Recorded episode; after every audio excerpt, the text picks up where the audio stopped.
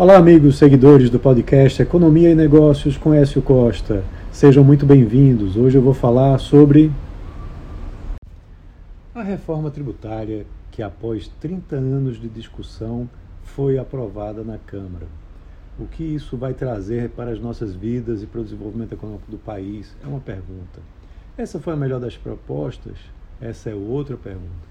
Quem vai pagar mais e quem vai pagar menos? Pois é, todos esses pontos precisam de explicação e o texto final ainda pode ser alterado, pois ainda vai passar pelo Senado e não está totalmente digerido pelos especialistas, especialistas tributários. Inclusive, meu comentário de hoje vai até demorar um pouquinho mais, porque são muitos pontos a serem abordados.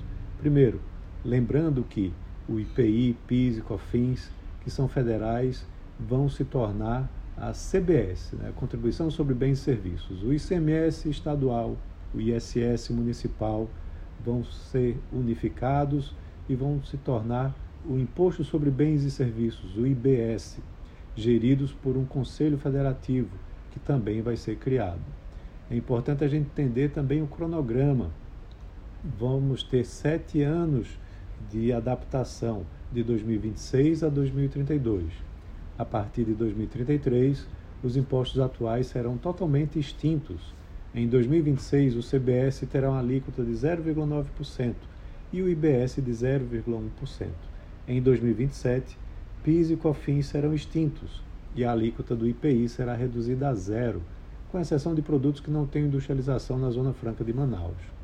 O CBS vai entrar em vigor com alíquota de referência. A manutenção temporária do IPI para produtos industrializados fora da Zona Franca de Manaus vai funcionar como um instrumento aí de preservação, de tratamento a essa, eh, a essa região amazônica. E aí, em 2029, uma nova etapa vai ter início, com redução escalonada da cobrança dos tributos estadual e municipal. A cada ano, a alíquota em vigor do ICMS e do ISS vai ser reduzida em um décimo o término dessa transição está previsto então para 2032, onde as alíquotas do IBS serão elevadas gradualmente para equiparar a arrecadação original dos tributos que vão ser extintos. Também vai ocorrer uma redução proporcional dos benefícios fiscais concedidos pelos estados e municípios. E em 2033, os impostos estadual e municipal serão então extintos. Essa reforma tributária não estabelece os valores de cobrança do CBS e do IBS. O texto estabelece essa criação das cobranças reduzidas e isenções para uma série de bens e serviços, a criação de alíquotas de referência para orientar as cobranças federal, estadual e municipal. E o Senado vai ter a responsabilidade de fixar essas referências durante o período de transação. Os patamares estabelecidos pelos senadores vão ficar em vigor até que leis né, federal, estadual ou municipal definam as alíquotas né, dos é, impostos sobre valor adicionado sob sua responsabilidade. Essas alíquotas de referências do IBS e do CBS deverão ser reajustadas para incorporar a perda de arrecadação dos tributos extintos. Com isso, o objetivo é manter a carga tributária em cada esfera federativa inalterada. Ou seja, no caso do CBS, o, a arrecadação do chamado imposto do pecado, que também vai ser criado, vai ser usada para recompor as perdas com a alíquota da CBS. Então vai ter um menor impacto com isso. O Conselho Federativo, que é a grande preocupação, né, e foi modificado de última hora, ele vai ser responsável por centralizar a arrecadação do futuro IVA estadual e municipal, o IBS. A composição vai ser de 27 representantes de cada um dos estados e o Distrito Federal, sendo 14 representantes que serão eleitos com voto em peso igual pelos municípios, 13 representantes que são eleitos com peso do voto ponderado pelo número de habitantes pelos municípios. Segundo o texto, as deliberações do Conselho serão tomadas se alcançarem cumulativamente os seguintes votos: nos estados, da maioria absoluta de seus representantes e de representantes que correspondem a mais de 60% da população do país. Nos municípios, da maioria absoluta de seus representantes. Né? Há a criação de um fundo de desenvolvimento regional, com o objetivo de reduzir as desigualdades regionais. O FDR começa a ser distribuído em 2029, sem prazo estipulado para o fim.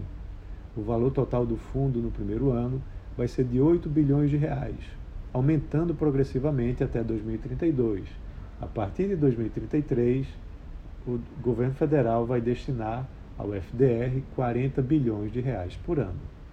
Também se cria uma cesta básica nacional de alimentos, que os itens ainda serão definidos, com isenção total de itens, é, de, de, de, IVA a ser cobrado. Também há a criação do cashback, né, ou seja, uma forma de você desonerar né, os itens consumidos pela população de baixa renda. Há também diversos setores que estão sendo tratados diferencialmente, com redução que agora aumentou de 50% para 60% né, do CBS e do IBS a ser cobrado.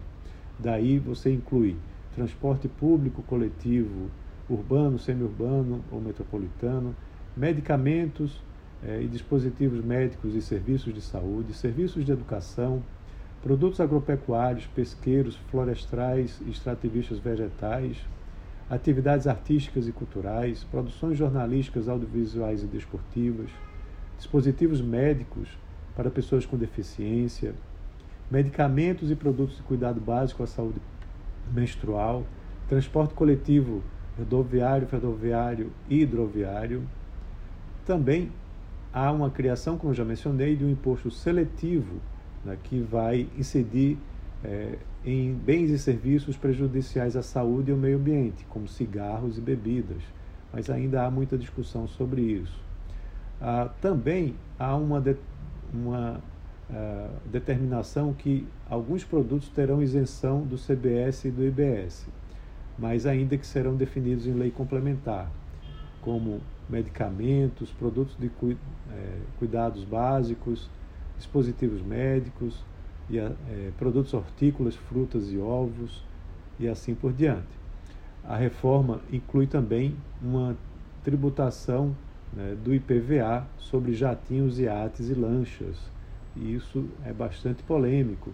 Também uma progressividade do imposto de transmissão causa mortes e doação, o ITCMD, né, fazendo com que é, esse imposto possa ser elevado com determinadas características, principalmente para aqueles que têm mais renda.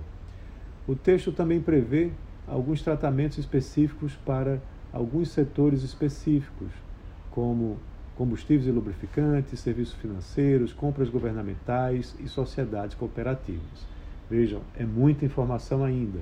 O texto ainda vai ser votado, como eu disse, no segundo turno na Câmara e ele seguirá para o Senado, que poderá sofrer alterações antes de ser promulgado. Mas por enquanto é isso. Um abraço a todos e até a próxima.